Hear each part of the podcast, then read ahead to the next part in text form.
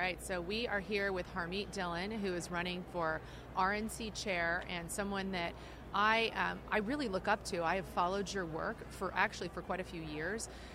For those of you who don't know Harmeet Dhillon, you need to go out and follow her work, follow what she's doing. You have, in my opinion, really revolutionized the landscape of what's happened in this country.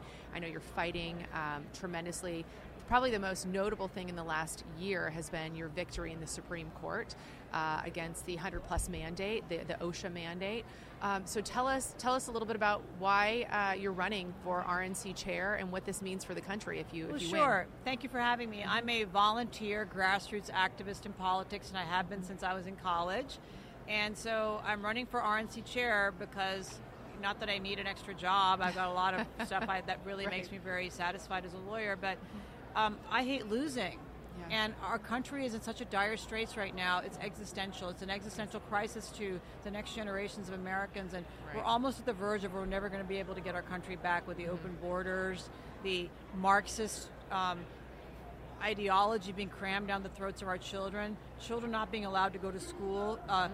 experimental drugs being forced on children and families and right. people to keep their jobs, which is outrageous. So it was a real honor to be selected, to represent the Daily Wire in that case. It was a really important case, but these cases don't matter because the judges won't rule for you if you're not able to, have judges who are interpreting principled laws. Right. And we don't have that right now. I'm afraid right. that I pray every day for the for the health of the Supreme Court justices. We lose one or two of them, right. and it is game over for all the religious liberties that sure. we have won.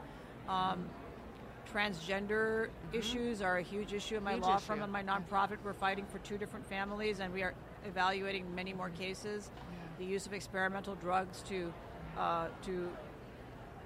propagandize children that they can change their gender. Sure. These I will call these human rights horrors. It's like a horror story, what I see every day. So, but politics ultimately is at the base of all of that. Right. And so I love to do this for 2 years, clean house, turn it yeah. around, and then go back to my toiling in the courts. Well, we certainly need it. We see things like AB 2098 in California. We've seen things like, SB 277.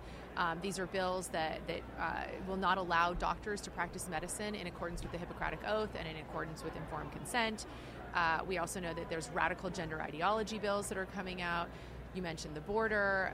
There's so much facing the nation right now, and I think now is the time. We absolutely desperately need someone like you leading the Republican Party. So we wish you all the luck, and thank you so much for stopping by. Absolutely. I know you're a very busy person at this time. I appreciate it. Thank you so much for having me. From all of us at The Unity Project, thank you for listening to today's podcast.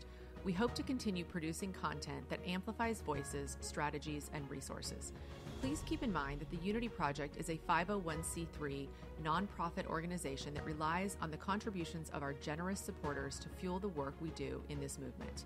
If you value our efforts, please consider making a tax-deductible contribution today by visiting our website at www.unityproject.com and clicking the Donate button.